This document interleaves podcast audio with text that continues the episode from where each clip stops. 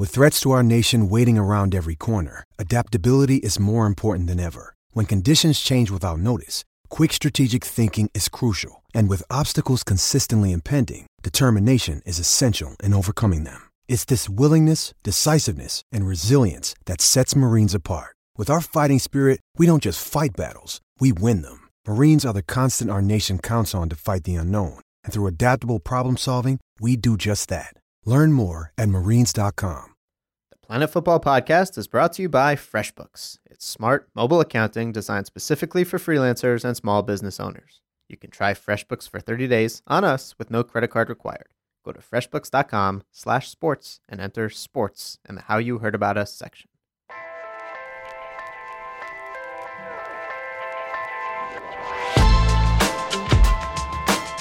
That the only real leverage at FIFA was in the sponsors who write the checks and who ultimately fund this organization. Sponsors of, you know, press releases calling for reform and things like that, but they're still writing the checks.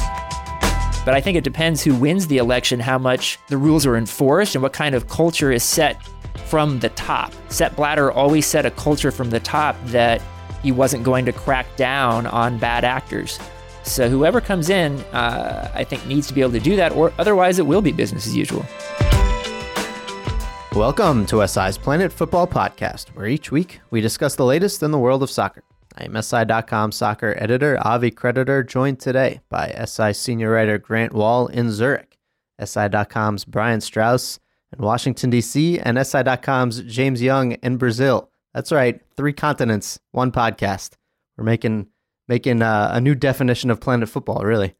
Uh, before we get started, I just want to make a, a special mention of last week's podcast. Uh, it was Grant interviewing JP Dellacamera, um, legendary U.S. soccer announcer. Uh, the plan wasn't for that to go as long as it did and be as extensive as it was, but their talk was was so uh, just it, it was enthralling. I I got a kick out of listening to all these stories from JP's career. I loved how at the end he just threw in this nugget about how he called a, a, a indoor soccer game with Martin Tyler uh, in England, just out of the blue. Uh, so if you haven't had a chance uh, yet, definitely go back and listen to that. You can find it on iTunes uh, or or on Planet Football or on SoundCloud or Stitcher. Um, definitely worth a listen. Um, but now turning our attention to the matters of this week. Um, Grant, uh, you were in Zurich for the FIFA election, which uh, we're we're going to start with, and we'll we'll go to some Copa America talk after that. lots to get into, lots going on in the world of soccer.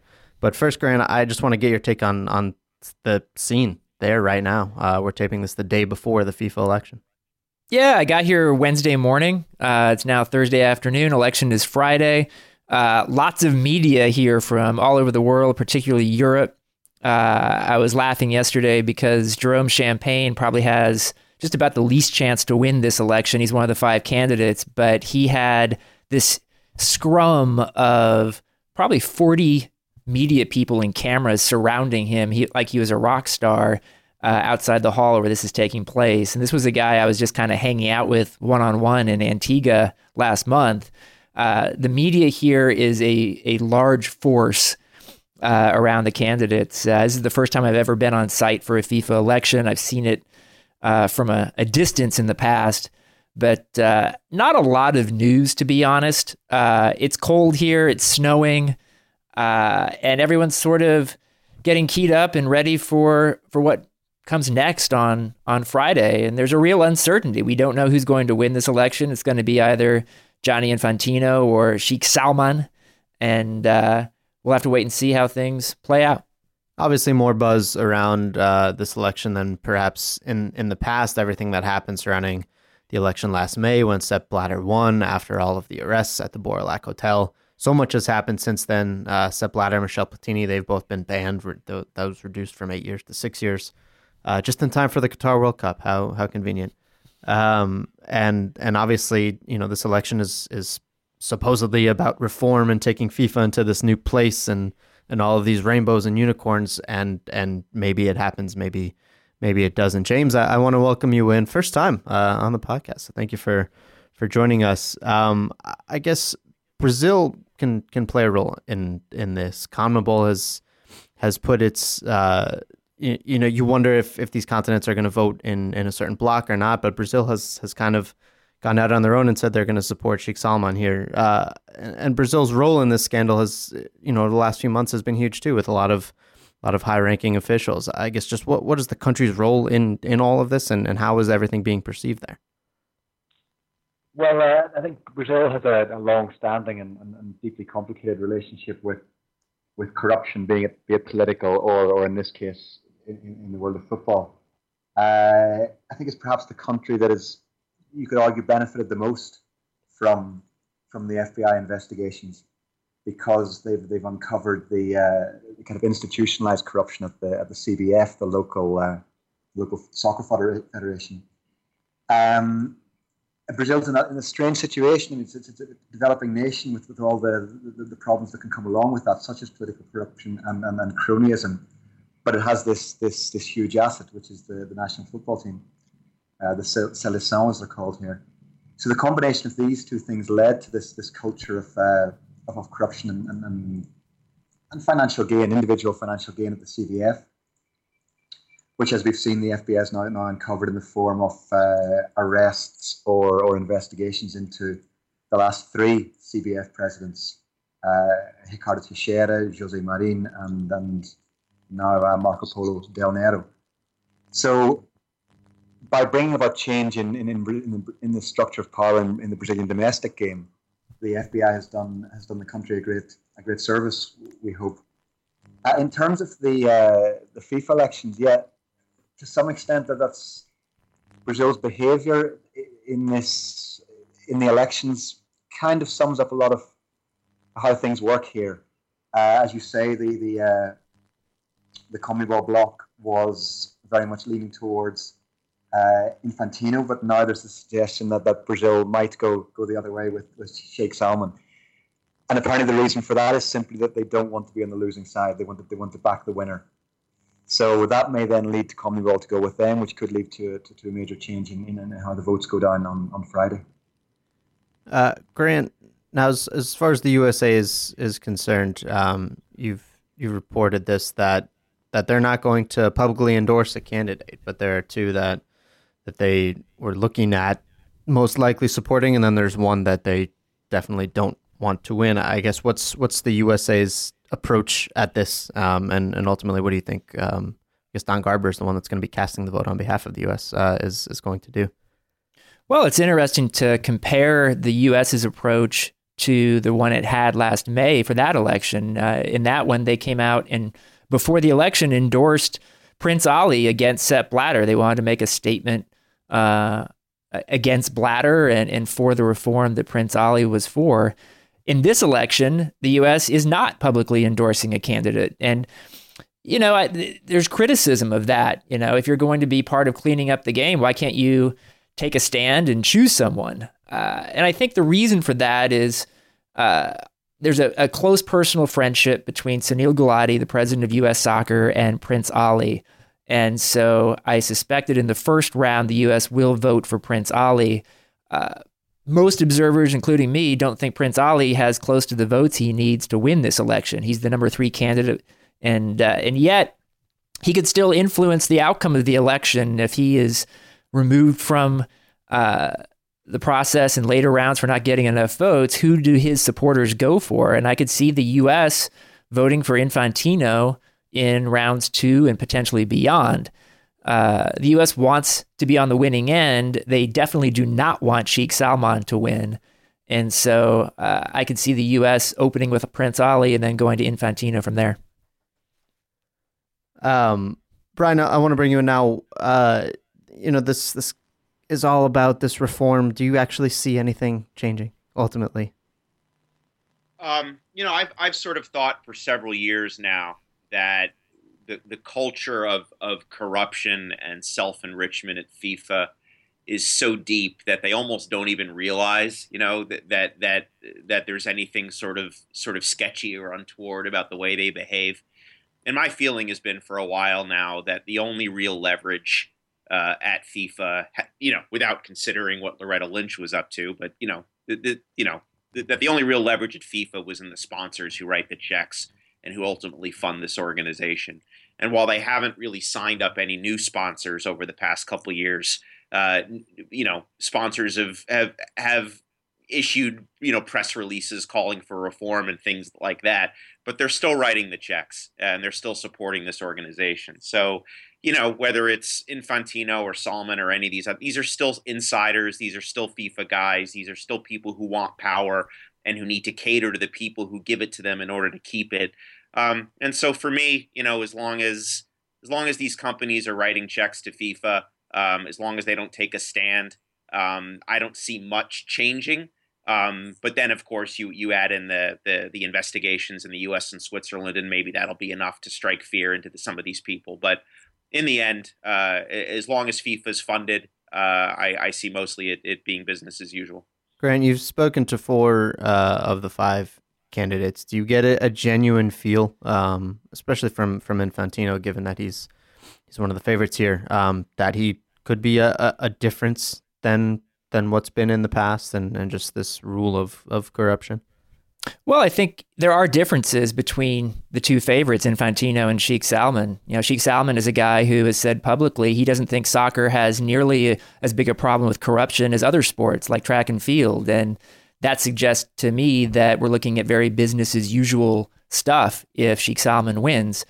Um, Infantino, on the other hand, has never been uh, implicated in any sort of wrong wrongdoing. He is the right hand man of Michel Platini, who is suspended from all soccer things for accepting a payment from the also suspended Sepp Blatter. But Infantino was not part of that deal. Uh, Infantino has been a part of UEFA for a long time, and yes, he's an insider, but he's uh, supervised uh, a, a pretty huge amount of growth in revenues at UEFA, and I think.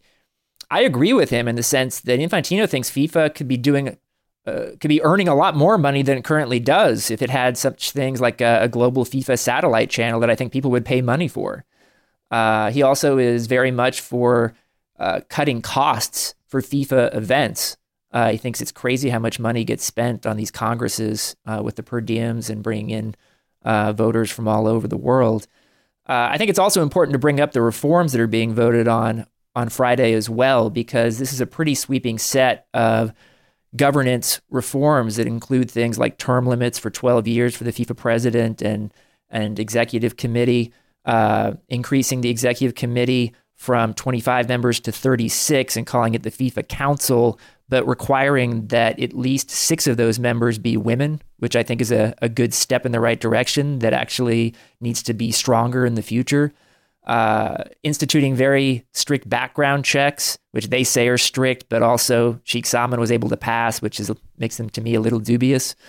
Um, you know, things that uh, should push the direction more into the 21st century, but I think it depends who wins the election, how much the rules are enforced, and what kind of culture is set from the top. Sepp Blatter always set a culture from the top that he wasn't going to crack down on bad actors. So whoever comes in, uh, I think, needs to be able to do that, or otherwise it will be business as usual. Well, Sepp said it wasn't his job to to manage these these people. These are they're just acting on their own. Come on, give give him a break. What's what's he ever done? Come on. Um, I I want to get one thing from from each of you guys. What's what's one thing? Um, James, let's let's start with you. Um, that the the next FIFA president must deal with uh, in the first ninety days. Just just off the bat, um, you know, make a statement. What's what's one thing? Uh, well, I, I, thought Brian's point was was really interesting about how can you reform uh, what is seen as a corrupt investigation from within when when most of the people involved in that institution will be uh, be very used to the to the way that things work. So how can you bring about very real change from within, and also the, the fact that that uh, external candidates are are very rare. I was thinking about Zico. Zico was a kind of abortive attempt to become a become a candidate. Was never really taken seriously, and so you don't see see very many uh, outside uh, candidates. So I suppose what the new president has to do uh, is give some kind of a sign that things have changed. This is going to sound very abstract, but whether that's through the appointment of, of, of new people, someone who suggests a really a real kind of new broom uh, atmosphere, or the setting up of serious reform committees, again using external external individuals, external authorities, just something concrete to show that the the old days of kind of uh, of, of, secret meetings and handshakes and, and, and brown envelopes and, and so on are gone. Um, so, so someone who, who will give a new look to FIFA and not just be another another FIFA suit, if you uh, if you understand the expression. yeah, uh, Brian, what do you, what do you think? What's uh, what's one must have thing or must do thing uh, for the next FIFA president?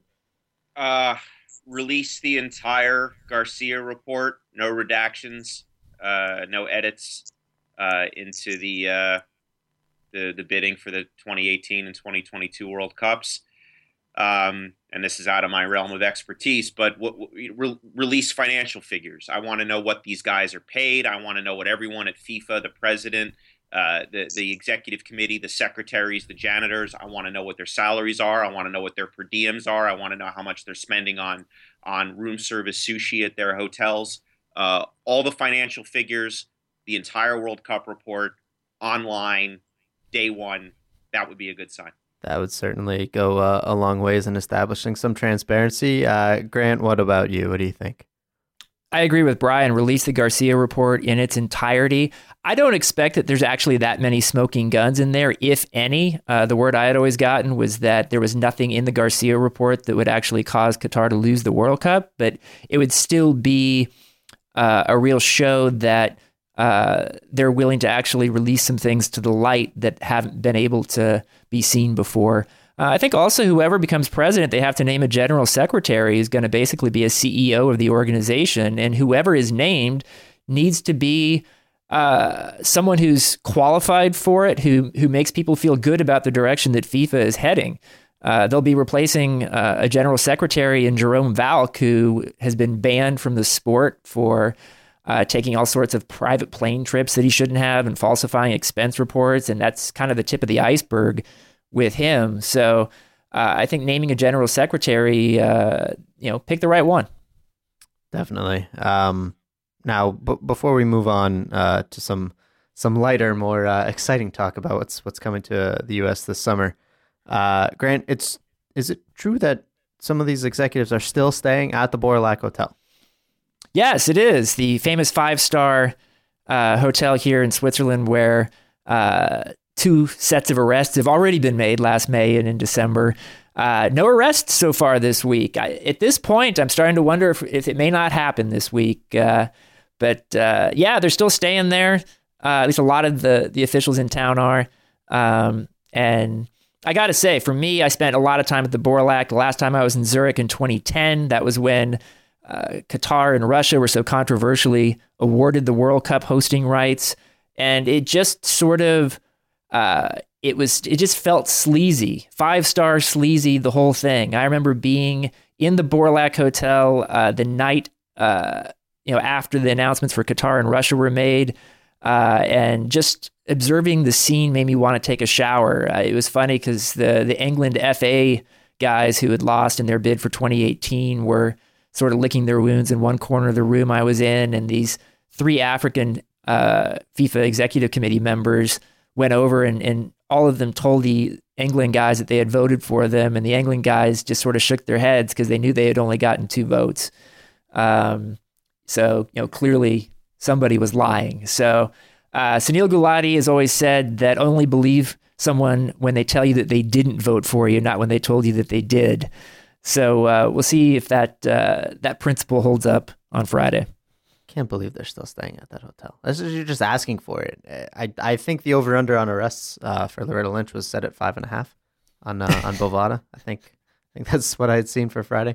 Uh, we'll we'll see what what actually happens. But uh, but any in any event, uh, interesting times ahead for FIFA, and uh, whether or not anything actually changes, um, you know, look, it'll manifest itself uh, in the upcoming months and years. Uh, we're going to take a quick break and then come back with talk about Copa America Centenario.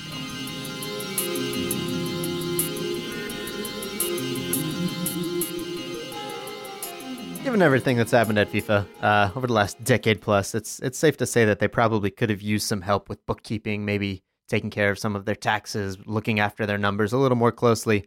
Uh, unfortunately for them, FreshBooks wasn't around when when all of this started, but now it definitely is. And for the best way to manage your books and make tax season easy, you should get FreshBooks. It's a super intuitive tool that makes creating and sending invoices extremely simple for freelancers and small business owners. FreshBooks stands out where it really counts, getting you paid.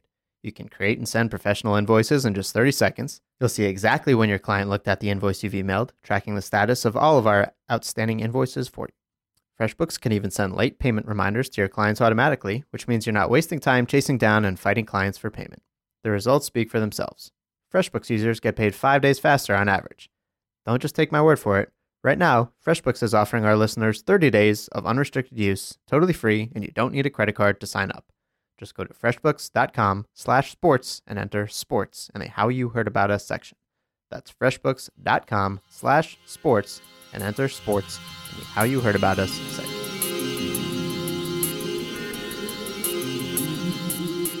Every week on the SI Media podcast, Richard Deitsch speaks with top sports journalists, and this week he has Gab Marcotti of ESPN and the Times of London. If you follow soccer, you've definitely heard, seen, or read something that Marcotti has done.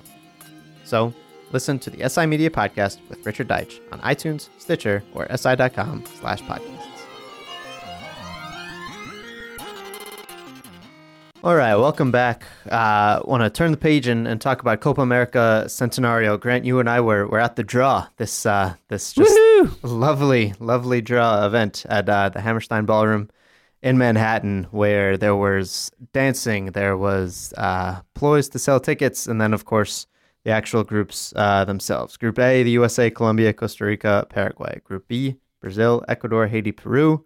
Group C, Mexico, Uruguay, Jamaica, Venezuela, and Group D, Argentina, Chile, Panama, and Bolivia. Uh, Grant, what'd you think of the draw first? Well, we we enjoyed sitting next to each other and sort of chuckling at our Twitter feeds as as the festivities went on. I mean, the genre of soccer draws is a, a very remarkable and strange thing. Uh, and they all seem to be sort of the same. You get a couple of random musical groups. Uh, you get uh, you know mass calls to to cheer from uh, an MC. Uh, you know when the TV broadcast come back comes back on. Uh, there's you know a lot of other a lot of stuff going on that has nothing to do with the actual reason that everyone is there, and so uh, you you're kind of sitting there hoping that you know just get to the teams already. You know, I mean, you compare it to NCAA tournament selection Sunday, and and they get the teams out there and tell you which brackets they're in, but um, you know, we're used to it. Uh, I actually thought it was kind of a good thing that in the past we've often seen a, a lot of bikini clad women on stage for these things and and basically treating women as objects. And uh, this one wasn't quite as bad as some of those things are. So yay i guess Steps in the right direction. There was one dance performance where the jackets looked like they were straight out of a Saved by the Bell episode, which uh, which was tremendous. Um, James, how is this tournament being perceived in, in Brazil? It's a big summer with the Olympics uh, going on as as well, and obviously uh, Brazil fell to Mexico in the gold medal game in London. There's there's a lot of anticipation that they'll win gold medal for the first time this summer. But then there's Copa America as well, which isn't you know necessarily as as big of of a deal as other ones, given that there's no Confederations Cup ticket on the line. There's you know the all the Concacaf teams are involved. I, I guess what's the feeling down there? Uh, not, not a huge amount of enthusiasm or excitement as yet, I'd have to say. First of all, as you mentioned, because of the Olympics, uh, that's that's kind of going to take priority. Brazil always talk about that competition as being the only major event that they, they haven't won. They have a dubious relationship with the, the Copa America to begin with. I think, I think possibly because of their, their, their, their World Cup success, it's, it's kind of become something of a, a second priority for them. Uh, they've done very badly the last two two competitions and uh, I'm not sure if it's something we're going to get onto in a second, but but they've uh, been the announcement today that, that Neymar was going to play in the uh, in the Olympics probably rather than, than in, in, uh, in the Copa America, which gives you gives you some idea of how they're prioritizing things. That'd be that'd be shocking, given how much Neymar's face has been on everything regarding this tournament. Um, you know, the, they've they've used his image and, and his highlights and, and everything in every ad, promotional piece, uh, every press release. Uh, so if that if those reports you know hold, I mean I mean that, that would frankly suck for the American public who are going to try and go to these games. But what uh, what would that do for Brazil's chances in that in this tournament? I mean he's he's such a big deal of that team, big part of that team. Oh, absolutely. I think that the last two two competitions I've covered for, for Sports Illustrated, the, the, the World Cup, and then the, uh, the Copa America last year, most of the conversation that revolved around Brazil was was are they a one man team or not, and how dependent are they on Neymar? Uh, they, have they've plenty of, of talented players going forward. Uh, Douglas Costa has come in, has done quite well, and so on. But the heartbeat of the team is is, is Neymar. So yeah, we saw a couple of times during the Copa America, I think, how limited they are in, in terms of going forward without his, uh, his his flair and his and his pace and his brain. So you could imagine they would struggle quite quite seriously without him. Yeah, I mean that changes the whole the whole dynamic of, of the tournament. Honestly, um, Brian, the the USA drew uh, a pretty interesting group: Colombia, Costa Rica, Paraguay. Um, of the options that were there in the draw, this might have been the toughest one. Um, you know, maybe mix and match uh, one from the second pot instead of Colombia. But uh, what, what do you think of their chances in, in this group? Uh, I think they're okay. I, I, had I had trouble when I was sort of going through all the permutations, uh, looking for a group that the U.S. shouldn't finish at least second in. Um, and and this is a group the U.S. should finish second in. Uh, the, the, you know, pa- Paraguay eh, has had a rough year. Uh, that's not a team that can score a lot of goals. Uh, Costa Rica is a team that the U.S. in competitive matches usually defeats at home. Um, and Colombia is going to be the favorite. And so, you know, b- before the draw came out, I would have, I would have, you know, there's some pressure on Jurgen Klinsmann, obviously, after last year, and and and he's got to he's got to build a team and and and a back four uh, that that can sustain this. But you know, talent wise, home field advantage. Uh, this is this is a group the U.S. should be expected to get out of and finish second. Um, the reason I think Neymar's absence is such a big deal is because you know, however you sort of see this tournament playing out, it's hard to see the U.S. avoiding Brazil in the quarterfinals. I mean, Brazil should still be expected to win their group. Like I said, it's it's it's, it's hard to see the U.S. Uh, winning its group, but I would expect them to finish second, and so that gives us a quarterfinal between Brazil and the U.S.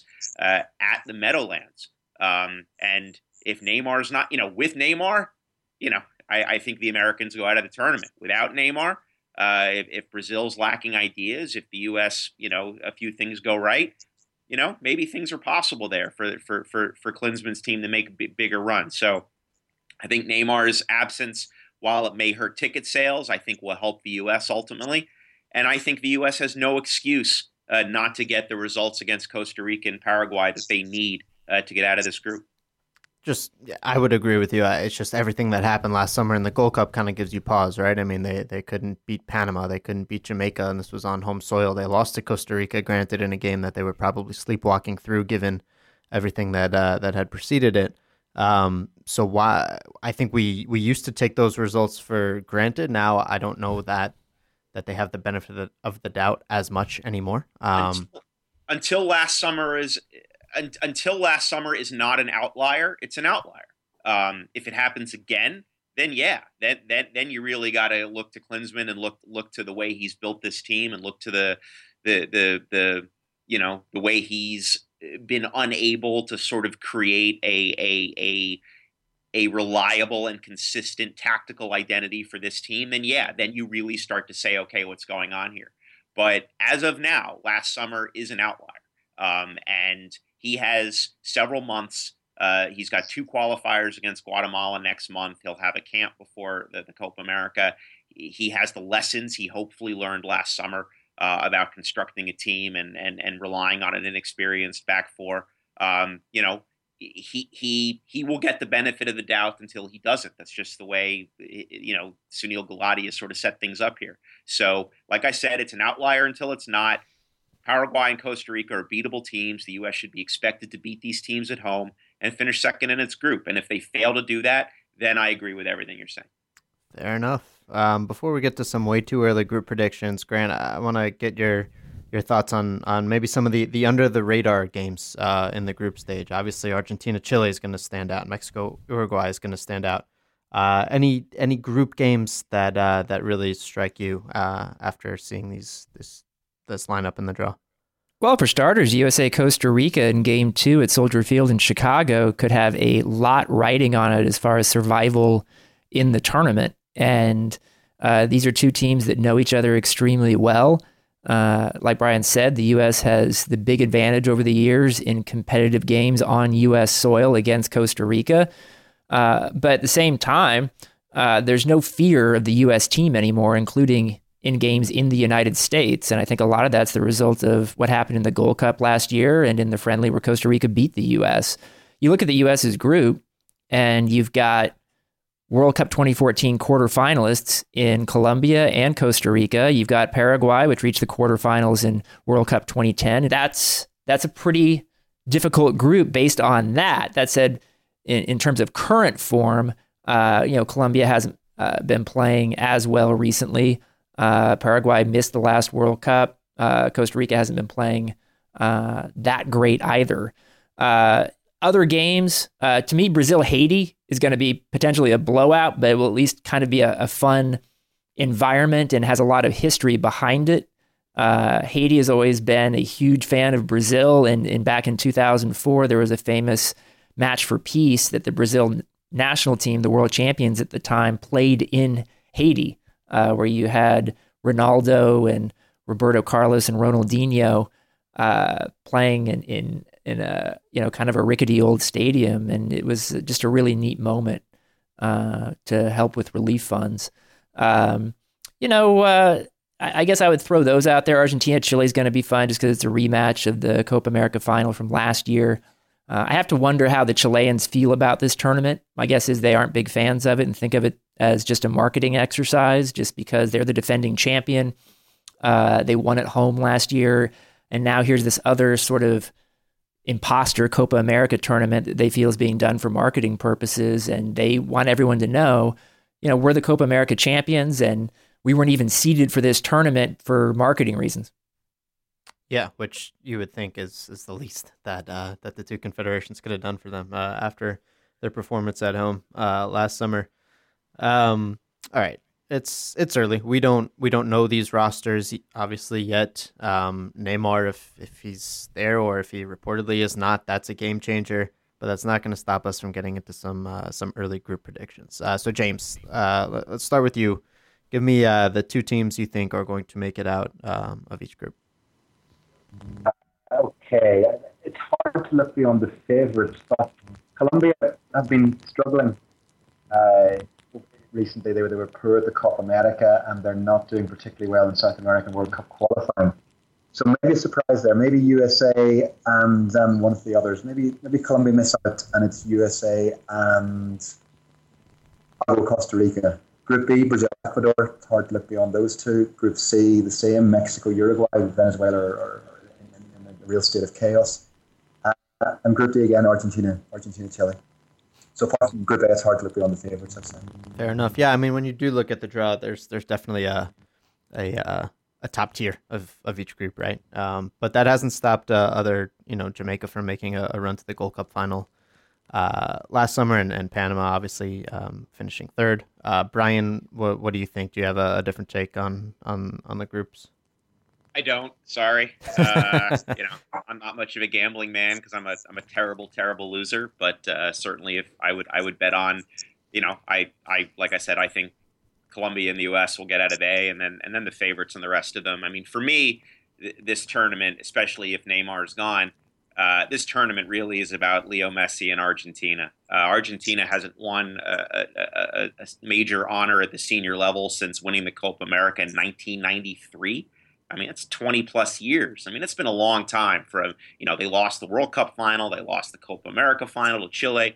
You know, Messi has won Olympic gold. He won a under 20 World Cup, I believe, but is still searching for his first major honor. And time's running out for him. Uh, you know, he maybe's got, you know, has the ne- next World Cup, uh, you know, to sort of break that streak and I, it means a lot to him. He wants to win something with his country, and so you know I, I think this tournament is going to be about uh, that quest for him and, and, Argentina to make up for uh, two lost finals to see if they can finally put together and, and win a trophy. Um, so you know we'll see that play out in the in the knockout rounds. I think the the group stage is going to be pretty perfunctory. I think that's a fantastic point, Grant. Uh, what do you think? Any any different take on, on how these groups will play out? Any any wild cards? Paraguay to win it all? I'll stay away from picking groups until I actually I know which teams you know who which players are going to be coming for which teams. Uh, I will say this: I think the U.S. will find a way to get out of its group. Uh, the U.S. tends to perform better historically for a long time when uh, it's a tougher group as opposed to when they're expected to emerge. So if they can get out of that World Cup 2014 group, I think they can here on home soil. Um, you know, I, I, like Argentina to win this. I think they're going to send one of their top teams. Uh, they don't care as much about the Olympics. They've won it a lot. They haven't won a major trophy in a long time at senior level, so I could see Messi really focusing uh, on on this tournament. Um, and then, you know, I would just say don't sleep on Uruguay. Uh, that's a team that uh, uh, they're hard to beat, but they've also got a tremendous amount of talent, and uh, that's a pretty good combination in tournament soccer. Luis Suarez is also playing just the best soccer of his career right now. He might be. I mean, look, if he was on any other team, you might be able to compare him to, uh, you know, say that he's he's got a, a, a, shot at a at a Ballon d'Or perhaps, but he's also playing in the Messi Ronaldo era, and he's playing against Messi or playing with Messi and Neymar. So it kind of kind of loses the individuality of what he's doing. Um, but he's he's just playing out of his mind. Um, and if he can bring that form this summer to the U.S., then yeah, it's it's all there for the taking. Um, all right. Well, I think that's gonna wrap it up uh, for us. One final thought for me though, it is funny to to you know we're talking about these two subjects, FIFA election and Copa America, how two how the two are just intrinsically linked, right? I mean, this tournament almost didn't happen because of all of the corruption that was uh, that was tied to it, the the hundreds of millions of dollars in, in marketing bribes. Um, yet here we are on, on the cusp of another FIFA election, and, and this tournament is is all systems go for now. Uh, so we'll uh, definitely look forward to that this summer. Um, I want to thank all of you guys for joining us from all of your different places on the planet. Grant Wahl in Zurich, Brian Straus in DC, and James Young in Brazil. For Alex Abnos, our producer, I am Avi Creditor. We will talk to you next week on the Planet Football Podcast.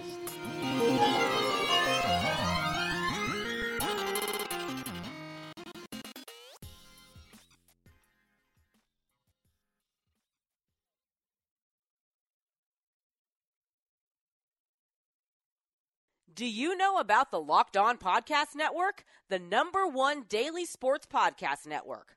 Locked On has a daily podcast on every NBA and NFL team, plus a growing lineup of college and MLB teams.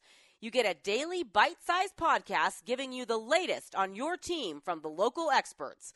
Lakers fans, search Locked On Lakers. Cowboys fans, search Locked On Cowboys.